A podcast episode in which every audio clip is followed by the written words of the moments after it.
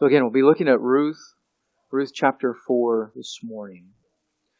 Once you reach the age of about two years old, you realize that life doesn't go the way you expect it to go. It doesn't get any easier, does it? It's hard. Um, sometimes these disappointments are rather trivial. You don't get the toy you want on your birthday. Um, or the toy you really wanted breaks after two weeks of using it. But other times, and many times, disappointments become uh, quite serious. Um, you know, the, the girl that you want to ask, or you asked to marry you, you, you thought she'd say yes, says no. Um, the husband you thought you knew turns out to have living a secret life of sin. A child that you look forward to to growing up and seeing them grow old dies an early death. Your doctor tells you that you have cancer. An accident turns your or ruins your health and your career, forever changing your life. A son or a daughter who you spent twenty years investing your life in rejects you and the God you love. Life is full of disappointments. Life does not go the way that you expected it, as you thought it would.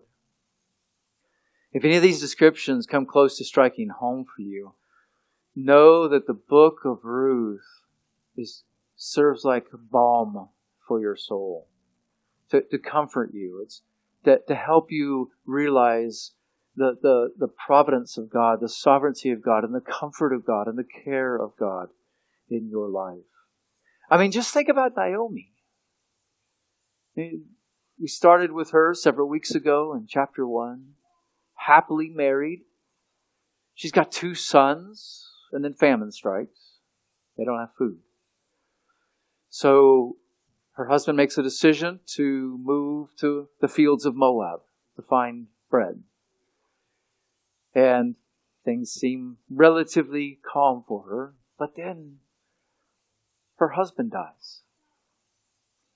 And before she can really even be somewhat solaced in that, she, she well, she is solaced in that, but but her, you know, she at least she has her, her two sons that are with her. And her two sons marry Moabite women, and when there's a that, that might have not been Naomi's, probably wasn't Naomi's plan for her sons to marry Moabite women, but they were living in Moab and they were marriageable age, and, and they married. And they married well, if you notice that from the text. Those two boys married well. Naomi commends those women for being great wives. And with with marriage comes the expectation that there'll be children. So Naomi, although she's sad, devastated by her husband's death, and doesn't have the protector and provider that she had in him, she sees hope. There's her, she has her sons, and there's, there's a hope or glimmer of hope that there's going to be progeny, someone who lives beyond them that can help care for her and provide for her, although her husband's not there. But but then tragedy strikes. Both of her sons die in rapid fire succession. Like within five verses, Naomi's life is like devastated. So she loses her son. She loses the hope of, of grandchildren. Totally wiped out. Her family line is effectively dead. Um, she's too old to marry and have more children. So she just sees the hand of God as being heavy against her. Um, she hears that Yahweh has visited his people to provide bread in Bethlehem. And so she figures that a, a, a widow, a childless widow, would be better off in Bethlehem than in Moab. And so she makes the trek back. Two daughter-in-laws seek to go with her. And you know the story, only one goes, Ruth, who refuses to abandon Naomi, who dedicates herself to Naomi. But Naomi is so brokenhearted, she doesn't see the gift that, that Ruth is to her at this time. She's just totally devastated. Her life did not turn out as she expected it at all. But this morning, we want to focus on Ruth four, not Ruth one. But unless you understand Ruth one, you won't understand Ruth chapter four. Naomi thought God's hand was heavy against her. And we can understand why she would think that. If you've gone through some of the difficult circumstances I mentioned in the beginning, or anything like what Naomi went through, you you know that. Like, is, is God's hand against me with all of these things that are happening to me? But Yahweh did not abandon Naomi, nor was Naomi, nor was Yahweh really against Naomi. That's just Naomi's interpretation of the facts.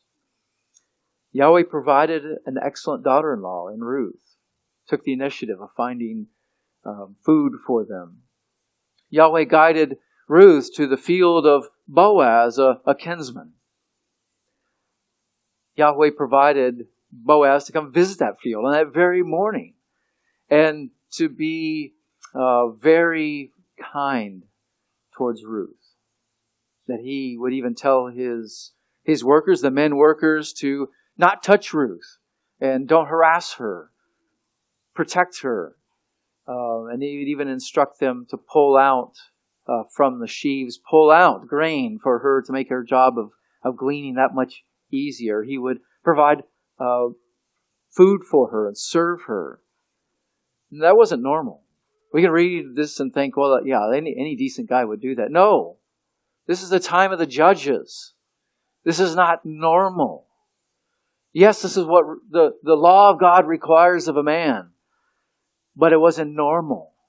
This is the time, the dark times of the judges. So it's very abnormal. Uh, Yahweh provides for Ruth. And Yahweh provides for Naomi to find out that Boaz would be would be winnowing the barley at a certain on a certain night, and develops a plan for Boaz and Ruth um, to, to meet so that Ruth could appeal to Boaz to be a redeemer. And the Lord allows that plan to come together. It's a risky plan. We looked, we looked at that in weeks past. Uh, could have gone poorly for Boaz, for Ruth, but it didn't. The Lord allowed all those circumstances to line up exactly just right so that Ruth was able to carry out that plan. Things didn't go exactly like Naomi planned, but the Lord intervened and allowed Boaz to be very, uh, respond very positively. Right? He he wanted to redeem uh, Ruth and wanted to, to fulfill that role as a kinsman redeemer. Yahweh protected Ruth that night and provided. And we saw last week that, and the week before, though, there was a complication of this other redeemer. So though there was a complication, things didn't turn out exactly like, like Boaz and, and Ruth and even Naomi expected. The Lord intervened so as to provide, kind of cause this other redeemer, this, this other uh, closer redeemer, cause him to kind of like move to the side so that, that Boaz could fulfill the role he wanted to fulfill and, and that Ruth asked him to fulfill. So Yahweh caused Mister So-and-so to back out, which gave Boaz um, the opportunity, and, and Yahweh gave him the desire, gave Boaz the desire to, to pay the price of redeeming Naomi's land and taking Ruth's hand. And that's where we left things last week, looking at the fact that, that Yahweh provided a redeemer who was willing to pray, pay the price of redemption.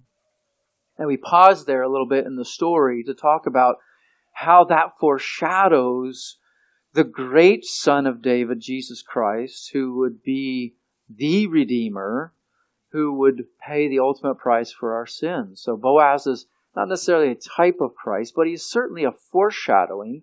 He represents who Christ is. Christ willing to pay the price for our sins, to redeem us, to deliver us from our sins. Right?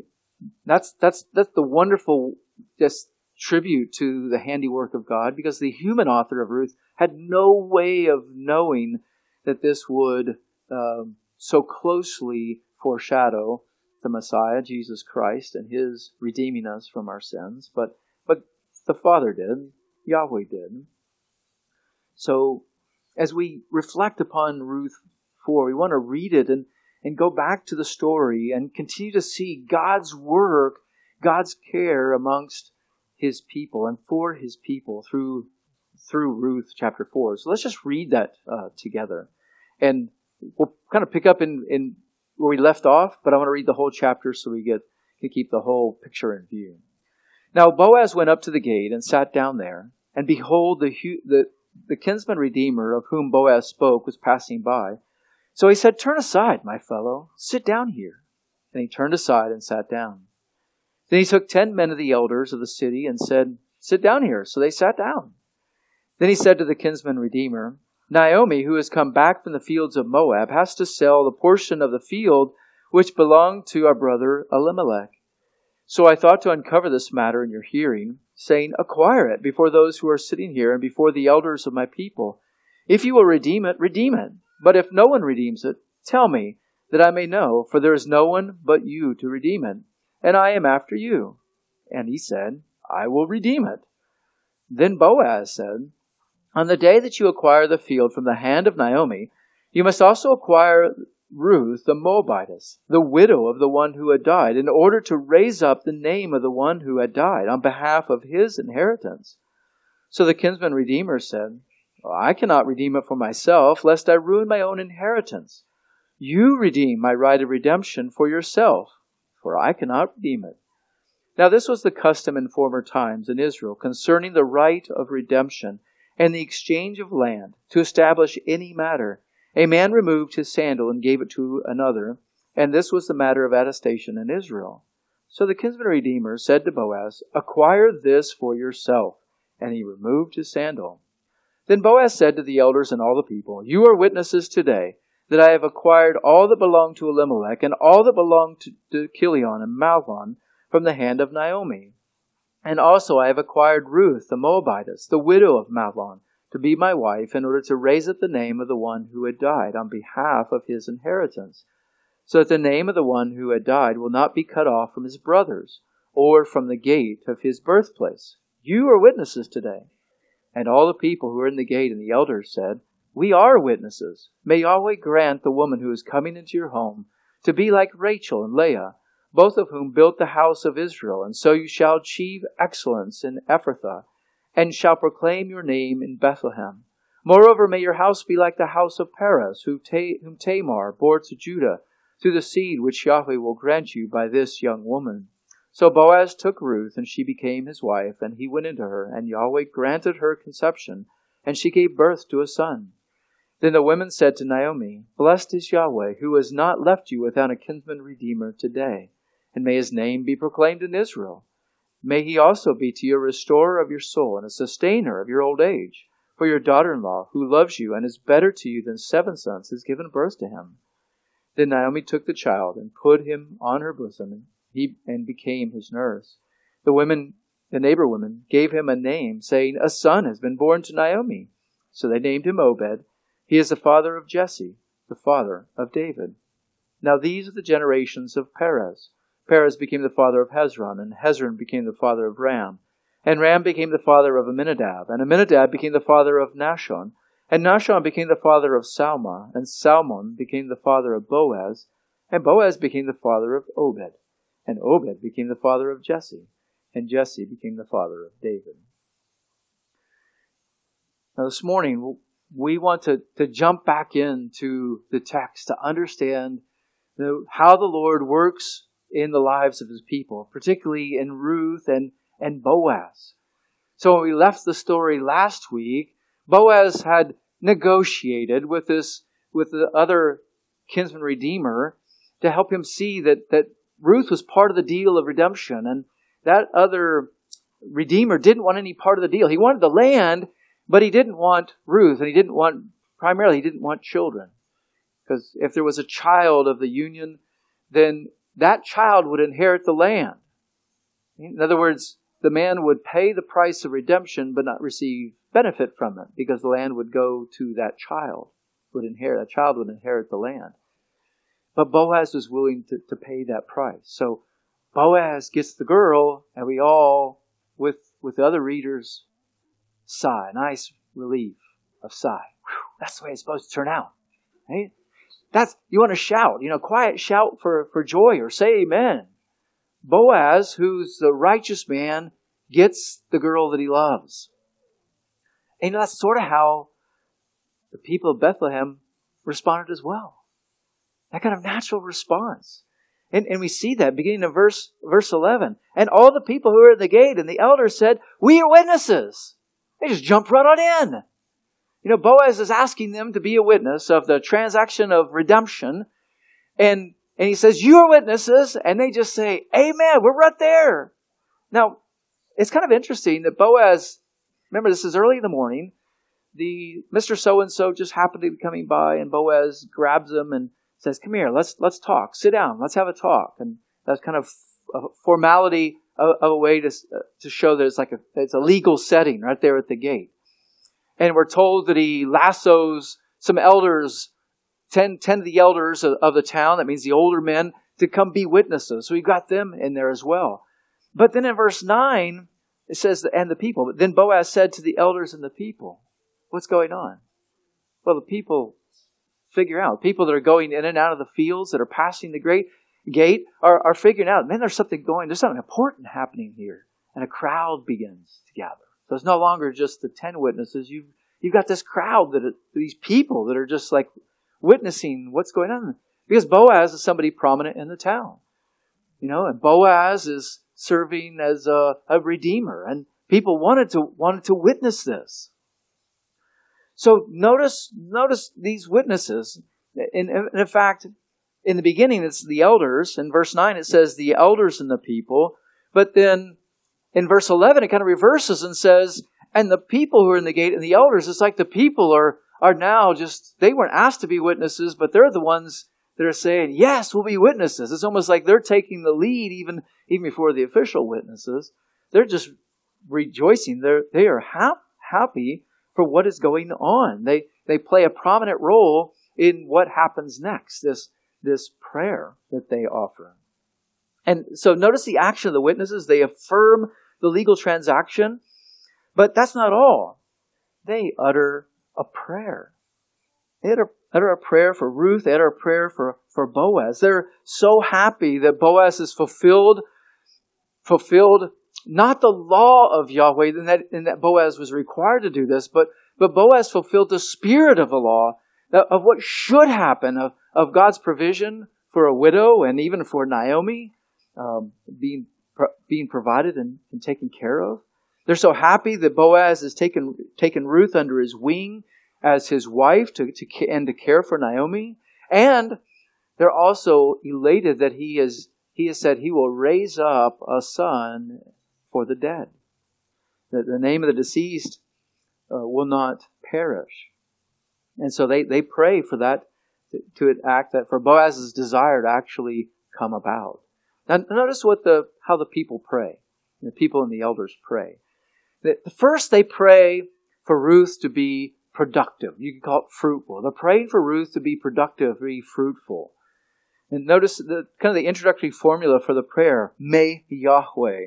So they're talking to Boaz, but when they appeal like this, all throughout Ruth, may Yahweh do this, even though it's dialogue, it's speech, it's representative of their prayer, uh, of their dependence upon God. So it's a formula for prayer, and it's used extensively in Ruth. So their prayer is for Boaz's new, new wife. Notice how they word this. "We are witnesses." They said, "May Yahweh grant the woman who is coming into your home to be like Leah, like Rachel and Leah." Just pause there a minute. Why don't they name Ruth? They could just say Ruth, or Ruth the Moabitess. Why do they word it this way? Well, they're wording it this way in order to emphasize what where their prayer is going. Right? She is a woman. She is a young woman going to be married. Right? And normally, not all the time, as you know from, from Ruth's earlier marriage, but normally there are children. And so they're, they're just saying, may this woman who is coming into your house be like Rachel and Leah. And that, that's why. Now, what about Rachel and Leah? Now, now, here, Rachel and Leah are attributed of building the house of Israel. Let's just kind of unpack this just a little bit. So they're comparing. Their prayer is that this woman coming into Boaz's house, we know as Ruth, would be productive like Rachel and like Leah. What do we know about Rachel and Leah? They're married to Jacob. They're Jacob's wives. And it's interesting that the two servant women, um, Leah and Rachel, servant women, who end up being wives of Jacob as well, aren't mentioned here at all. But, but Rachel and Leah represent um, the, the two founding women of the nation of Israel. So between Rachel and Leah and the servant women who would also become Jacob's wives, right, those women produced uh, sons.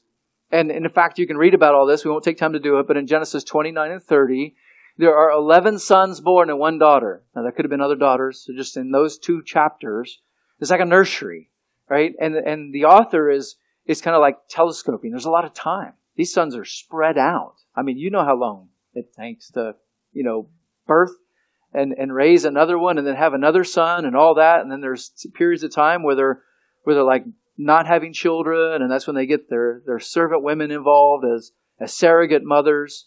Um, and all that kind of yucky stuff goes on. But, but the point of the chapter is there's fruit. There's fruit of the womb. There's children. Eleven sons. One daughter. Two chapters of the Bible. That's all it's covered. So it's there's a fruitfulness there. And, and in a sense, it is it is the way in which God brought about fruitfulness, a promise, uh, you could say, even going back as far as to Abraham. It's part of the, the fruitfulness. God, God superintended that. Not that He desired for these women to do this. He said God superintended it to bring about this nation of Israel, building the house of, of Israel. So um, the Bethlehemites who were praying knew that these two women helped build the house of Israel, helped build the nation of Israel, that all, all the people of Bethlehem came from Rachel or Leah, or or their you know two servant women who also became wives, all came from Jacob. It's interesting that, that Ruth is kind of written from almost a woman's point of view. It's not emphasizing Jacob's role. It's not emphasizing the man's role. It's like emphasizing the women's role in this, that, that attributing the growth of the nation to the women's role. Um, obviously, without a woman, there are no children. So it's just emphasizing uh, their part in that. So they pray for productivity. They pray for a child from the union of Ruth and Boaz. But that's not all they pray. Um, they also pray for Boaz. You see us at the kind of the end of verse uh, eleven. It says, "And so you shall achieve excellence in Ephrathah, and shall proclaim your name in Bethlehem." Those two last phrases are are uh, one are parallel, not exact, saying the exact same thing, but one is building on the other. Uh, that's how Hebrew poetry works. That that portion is is similar. It's not poetic, in this, but it is uh, built on Hebrew structures of thought, and they're they're parallel with one another. So they pray for Boaz. Really, their prayer is that he would have prominence. That he would have prominence. Now, let me just pause there a minute. Remember that we last week when we looked at the first part of chapter four, in verse one, we see that the other kinsman redeemer is not named. Uh, some translations call him my fellow. Uh, we call him Mister So-and-so. He's not named. That ties into what we're learning now. These people are praying for Boaz to have prominence and that his name would be remembered. Mister So-and-so, who was so concerned about his inheritance that he couldn't pay the price of redemption, is completely forgotten in history. No one knows who he is. I mean, God knows. And certainly Boaz and Ruth knew who he were. But by the time Ruth is written, his name is all forgotten. Whose name do we remember? It's Boaz, the one who paid the price of redemption. His name is remembered. So this is what they're praying. They, they couldn't have known that at the time, but this is what they were praying for, for Boaz to have prominence. Um, the word excellent that is used there, it sh- you shall achieve excellence, that's the same word that we've seen before. In Ruth, we've seen it actually two times. In Ruth chapter two, verse one, Boaz is called a mighty man of excellence. And in Ruth chapter three, verse eleven, Ruth is called a woman of excellence. And that's the same word, remember, that's used in Proverbs thirty-one to speak about the, the, the woman of excellence, the wife of excellence, the same woman, the same term. Um, it's a very rich term. And excellence is a good way to, to translate that. It's a prayer for Boaz to be great in competency in everything that he does. That's what that, that's a prayer for. Um, so think, if you want to understand how they're praying, just think similar to like Proverbs three, verses five and six, which said, "Trust in Yahweh with all your heart. Do not lean on your own understanding. In all your ways acknowledge Him, and He will make your path straight." So it's it's like Boaz is seeking to honor God in everything, and, and they're just asking for God to, to make everything that he does work out well. You know, a big harvest, uh, business successful, and a family that's fruitful. So they're, they're saying, may you achieve excellence in Ephrathah. Uh, that term is used. It's it. Some would say that it's a it's a synonym for Bethlehem. It's an old term for Bethlehem, or it's a part of Bethlehem. Uh, It, it represents a, a small family clan. But it's significant that Ephrathah is mentioned. It's mentioned several times in the book of Ruth. And that's significant because of what we know is coming later. Micah five two specifically calls out the Messiah's birthplace of not just Bethlehem, but Bethlehem Ephrathah. So very specific details given that were fulfilled literally in Jesus Christ our Lord. Again, that the author of Ruth uh, probably did not have access to Micah five two. I didn't do a chronology of when it was written. Actually, we don't know when Ruth was written. That's the difficulty with that. We don't know exactly when Ruth was written. But most likely he did not know about Micah five two when he wrote that.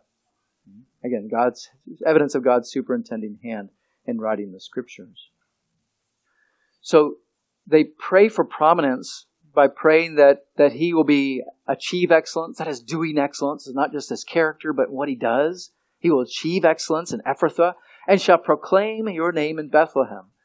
Now, there's not a, an object there. They, they may proclaim your name. Notice the, the Legacy Standard Bibles and probably N A S B ninety-five uses your, your, the pronoun your is italicized.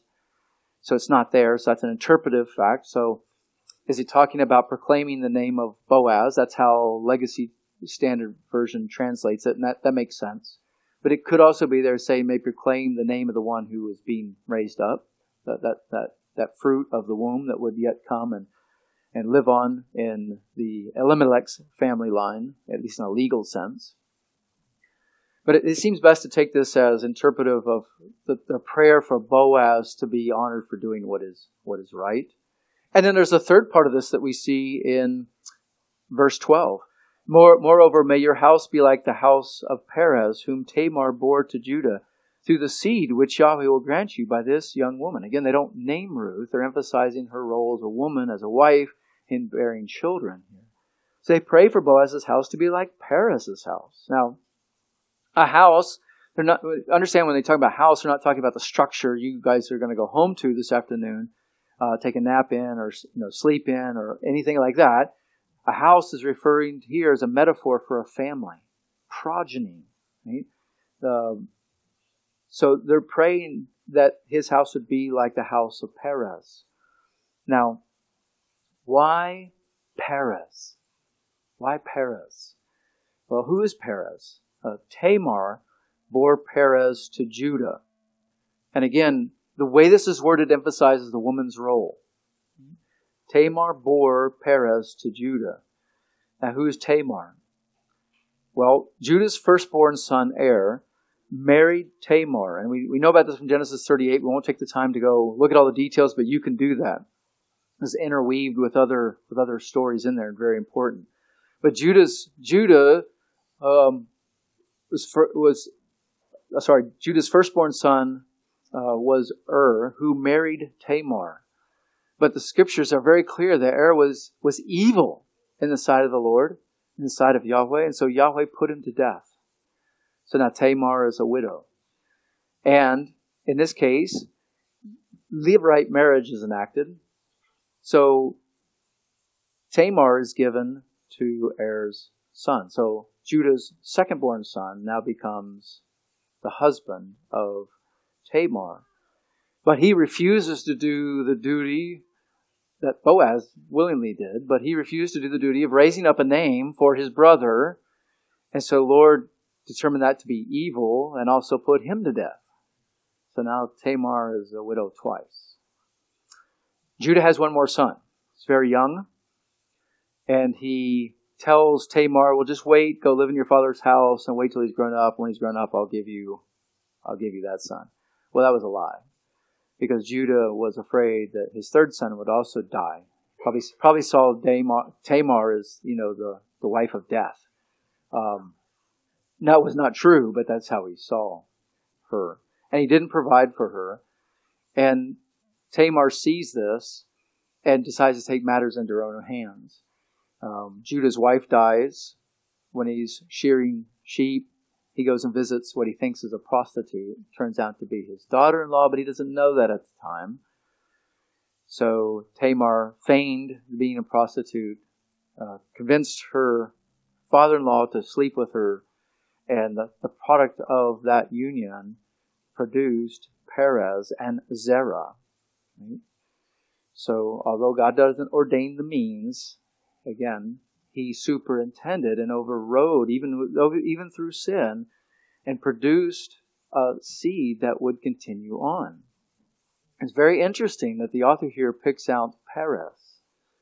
Now, again, why why Perez?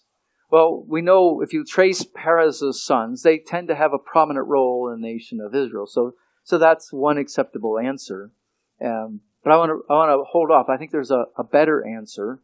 Uh, When we go to look at the genealogy, I'm going to hold off and, and talk about that. But there is a reason why the author is pointing towards Perez and, and not towards Judah. You would expect Judah to be mentioned. Because Judah was one of the original tribes, one of the sons of Jacob. And, and it was Judah that was prophesied that would be the leader, right? The, the, the leading tribe, not Perez. Now, Perez is a son of Judah, but anyway, it's, it's kind of a surprise. Ruth's book of surprises. Things happen you don't necessarily expect that would happen. That's a theme. Now, we've been talking about the prayers of the people. Were these prayers answered? Well, it kind of gave it away already because I couldn't explain it without talking about some of it. But yes, the people's prayer for Ruth was to have a baby and a son is born in, in Ruth four thirteen. The people's prayer for Boaz to have prominence, we, we know that. We're still talking about him thousands of years later. The other answer, yes. Um, and the author answers it in his story as well, for those that didn't have the perspective that we have today. Uh, the, the son that would come from them would be the father of Jesse, the father of David.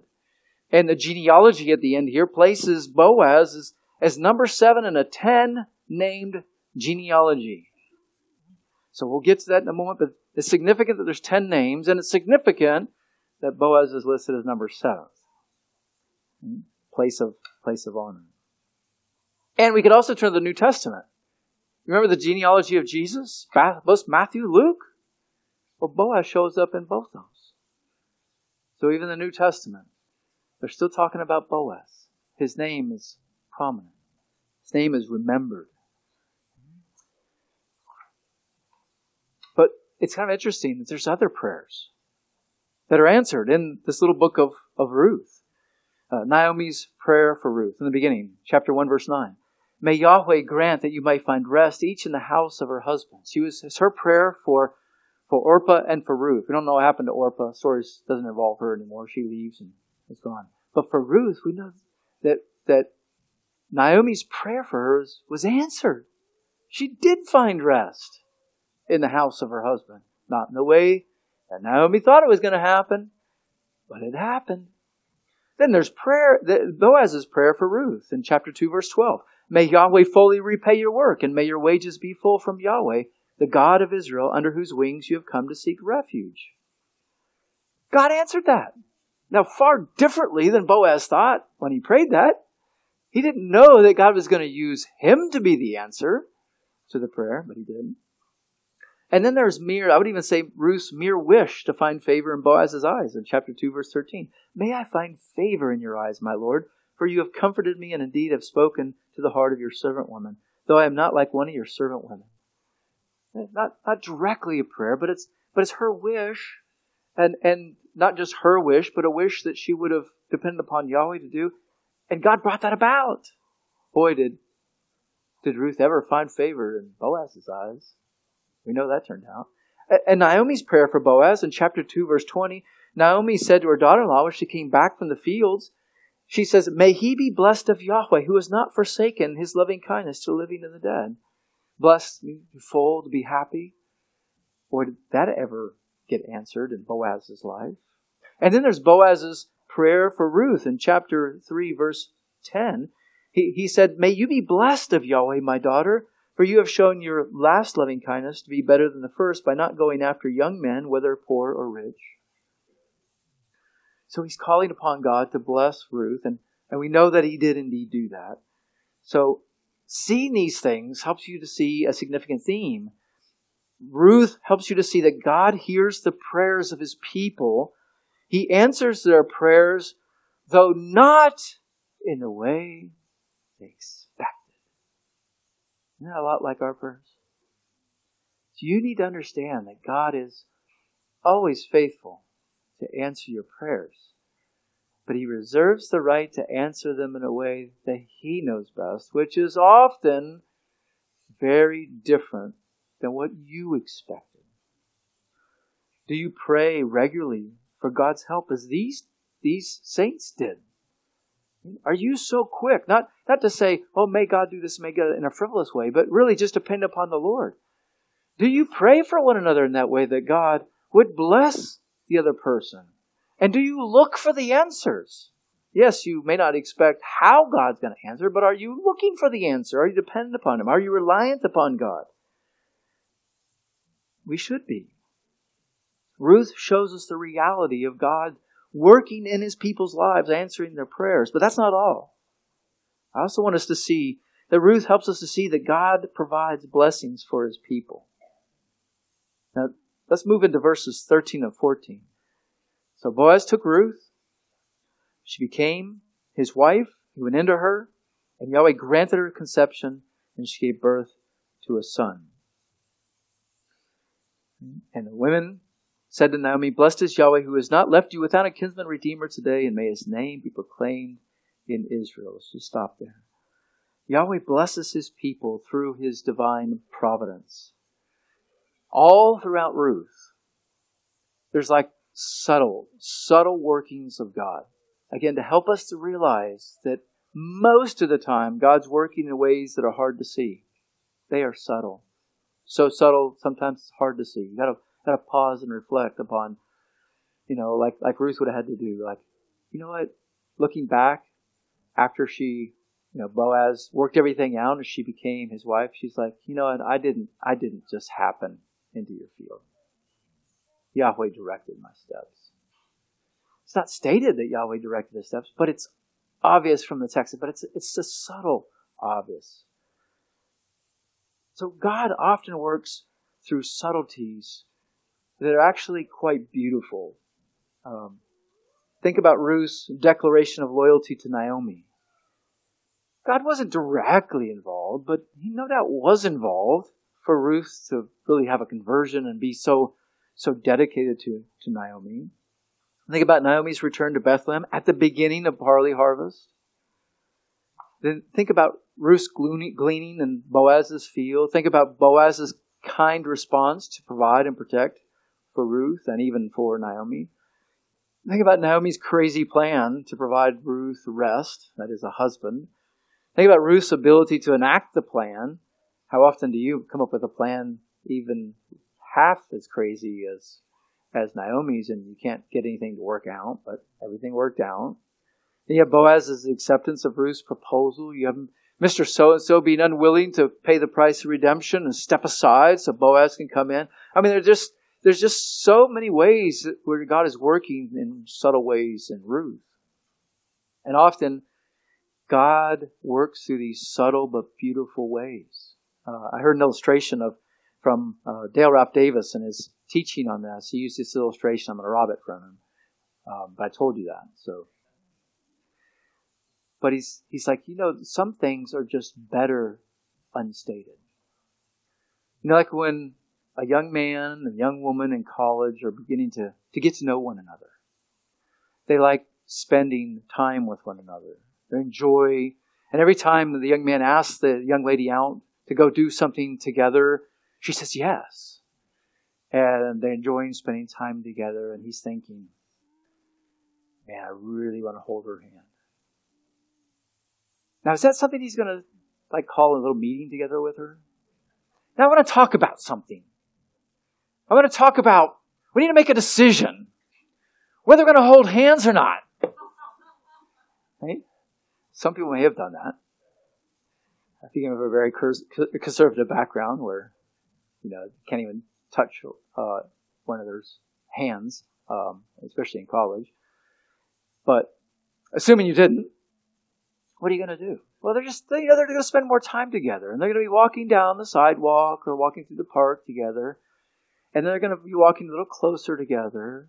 And their hands are going to, like, backs of the hands are going to kind of, like, just kind of, like, glance off one another. And then it's going to happen. They're just going to go latch. Right? And it's done. And they're both rejoicing in that. Right? So, see, some things are better, better subtle. Just work out in the providence of God. God does the same thing. But there are other times where direct intervention is needed. And Ruth four thirteen is, is one of those.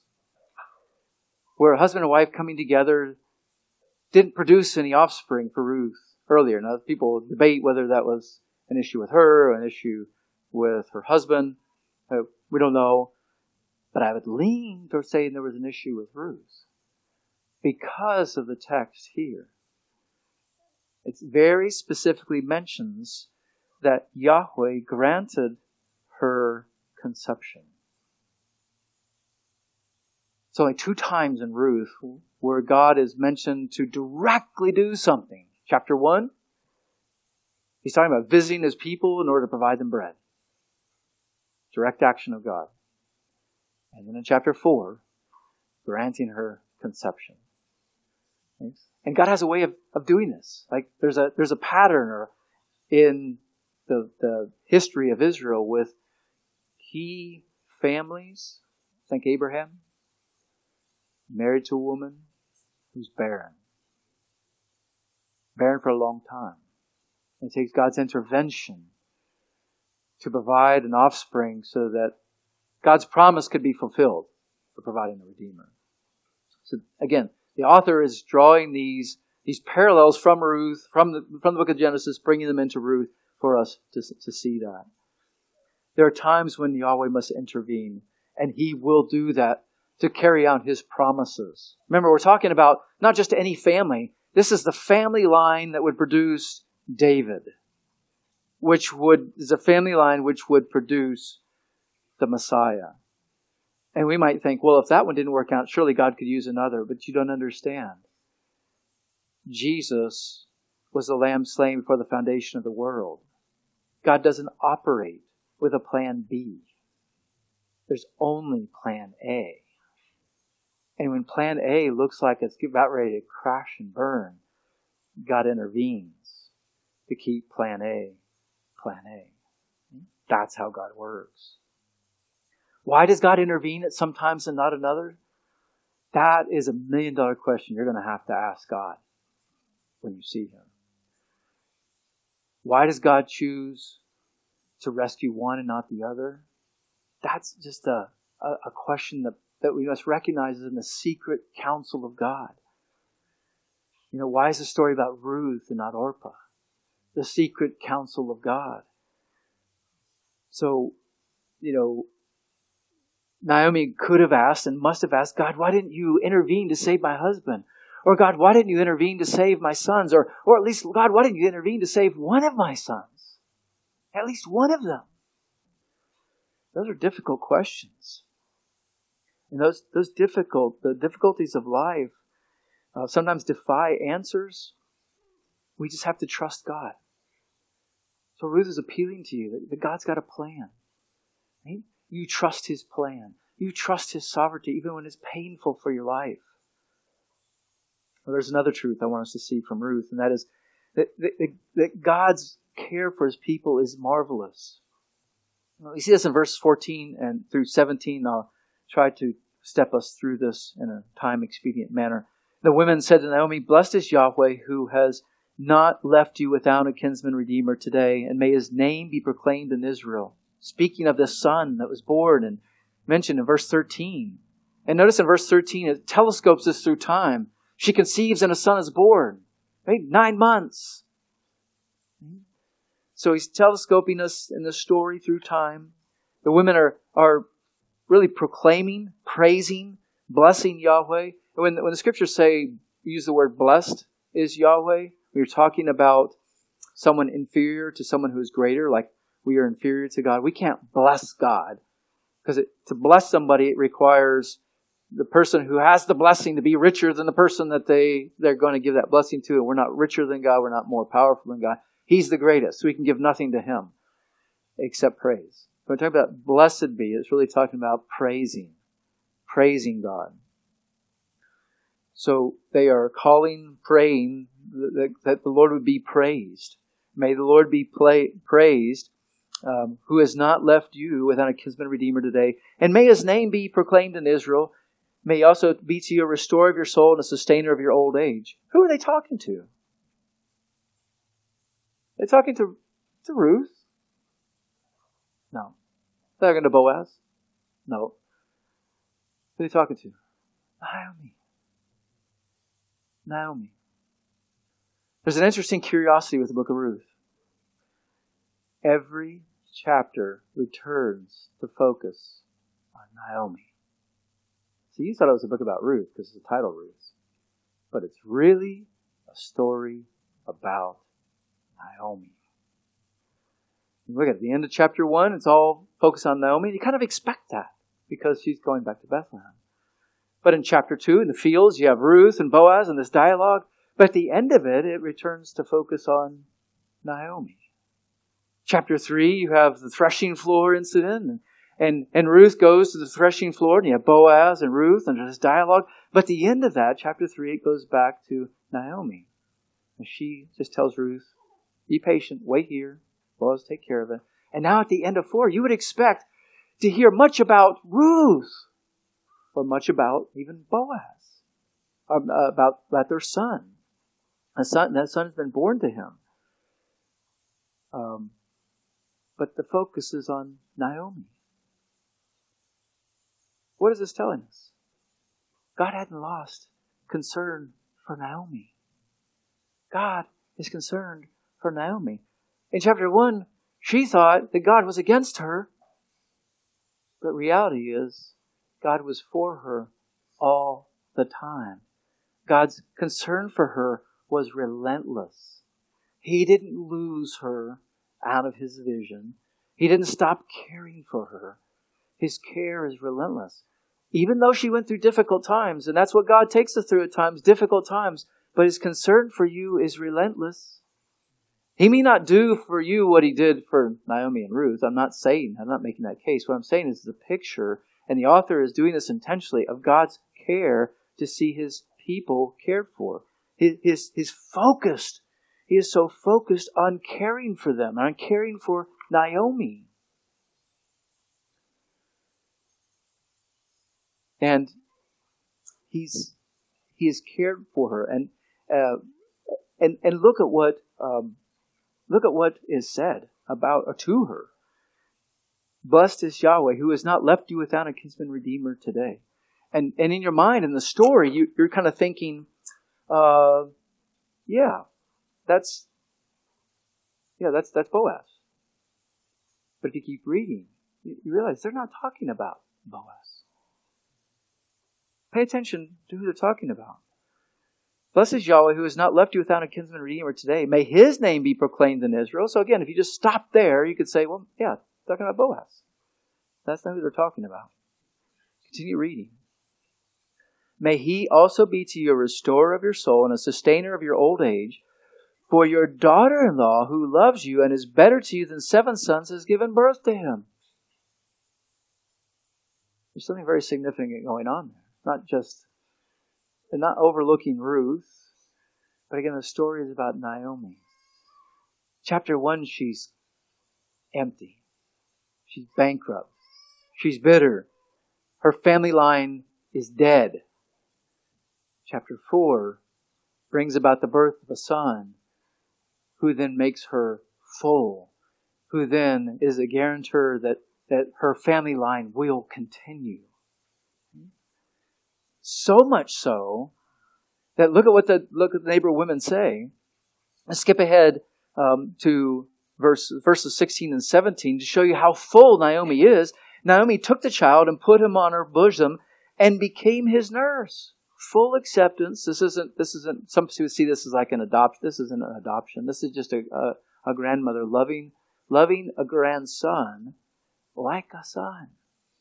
That grandson is going to carry the name, the legal name of Elimelech. Now, it's interesting.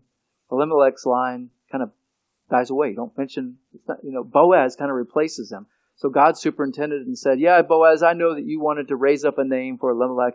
And the inheritance, no doubt, legally, Elimelech's name lived on. And legally, all that land belonged to Elimelech and belonged uh, to their son Obed. But God superintended the scriptures and said, no, Boaz's name would be in, in, the, in the lineage, not, not the legal name. The real father's name would be mentioned in the genealogy. And that, that's what's going on there. So the women are so um, so excited. They say the neighbor woman gave him a name, saying the son has been born to Naomi. They gave him the name, named him Obed. It's the only place in Scripture where someone other than the parents are naming the child. Now, that doesn't mean that Boaz and Ruth weren't involved in this. It's just emphasizing the fact that that that the women named him. Maybe that was their idea of naming him of naming him this name. Obed, and we don't really know what his name means. It's could probably related to a term that means to, to serve. Um, so the name of, of Obed isn't, the meaning of the name doesn't really have a major play in the story. It's who he, it's what he goes on to do. And notice, notice with the wording, a son has been born to who? To whom? Not Ruth. Naomi. No, they're not, they're not like hiding their eyes to reality. They know reality. They know Boaz married Ruth and the son was born. Ruth was the one who bore the child. They they saw they saw her and saw the child born uh, from Ruth. But what, it's significant that this child is going to, again, carry the family name, the lineage of the name. So it's like the son. It's like a son to her. Grandson biologically, but like a son in the sense of fulfilling God's promises and and seeing God's goodness to her. She's full, completely full by the end of the story. Empty to full. From no progeny to now progeny. From no hope to hope. And, and that's what the author is trying to help us to see. But there's something else. Hang in there.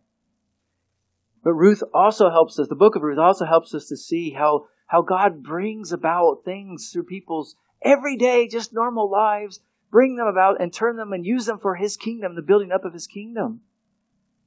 Now, some scholars read up; they read the last part of of Ruth, verses six. They read verses sixteen and seventeen as kind of like the ending, and then this genealogy is a, a later addition.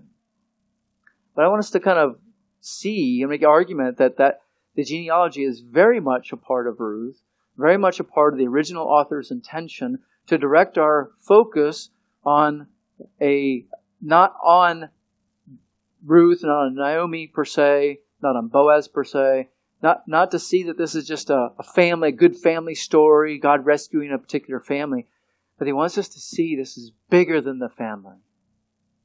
He wants us to see God superintending of that event in time from the past and to the future. The author is reaching back to Perez. And I'll return my question. Why Perez? Because he's a nobody that you wouldn't have expected. You wouldn't have picked him. He was the son of incest. You wouldn't have picked him. And neither would anybody else. And if you look at the, the name of names in this list, we don't really know much about these guys at all. They're meant, some of them are mentioned here or there. But we really don't know much about them. In a ten genealogy listing, historically, the, the person at the end would receive the prominence, and that's what happens here. But all the people before him would be like kings listed. So in order to justify the legitimacy of that tenth king named, he would trace his genealogy to the kings who came before him. But David can't do that, because those that came before him weren't kings. He was the start, really. You could say Saul was the start, but, but not really. Saul was the people's choice. He was never God's choice. David was God's choice from the beginning to be king. He was the start of the kingly line. So he couldn't trace his genealogy back to anybody except nobody's. Think about David. Who expected David to be king? You read First Samuel and see nobody. Not even Samuel. Samuel had no idea. All these seven sons of Jesse. And they're looking at the ones that are really big, really strong. They weren't looking for the runt of the group. Right? The baby of the family. No one expected David to be king. Fast forward to the Messiah. Who expected that God would send a Messiah born of a woman? Nobody. You wouldn't come up with that plan. God did.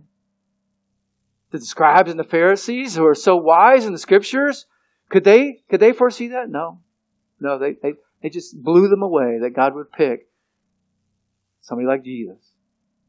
They just, just blew their mind. So the author is, I think, using this gene- genealogy to say, make this statement. David is God's choice. He's God's anointed to rule the throne. You may not like it, but that's whom God chose. And all of these can fall in the same line. They're God's choice. Don't know much about them. They're really, you said, Mister, we don't know. We know their names. And the genealogy is a linear genealogy. It's absolutely accurate, but it's not all filled in. Because there's about nine hundred years from the beginning to the ending, so there's probably more than just ten, uh, you know, like ten generations listed. So what the author is giving us is a true lineage. It's just not complete, which that's how the New Testament, uh, the Old Testament gives the genealogies. It, um, in, in biblical thinking, they don't have to give every single person that's involved in the genealogical line. That's not his purpose. His purpose is to show descent. To show the family line, to trace the family line, not to give every single person in that family line. But, but all that to step back from that and say that God uses the lives of His people to bring about things they can't even imagine. Naomi couldn't imagine that God would use her family to bring about the rise of a godly king, David. I know he wasn't perfect. He got made massive issues, and that's why there needed to be a greater David. Boaz had no idea. Ruth had no idea what God was doing that was larger than them. They couldn't see that from their, from their point of view. But that's what this genealogy provides us, is the, the greater, the greater view of what God is doing. The significance of that is that Ruth isn't just a family story. It Ruth shows us that God uses common and complicated events of our lives, even painful events of our lives, to, to build His kingdom in ways that we just cannot fathom on this side of eternity. So what do you do? You trust Him.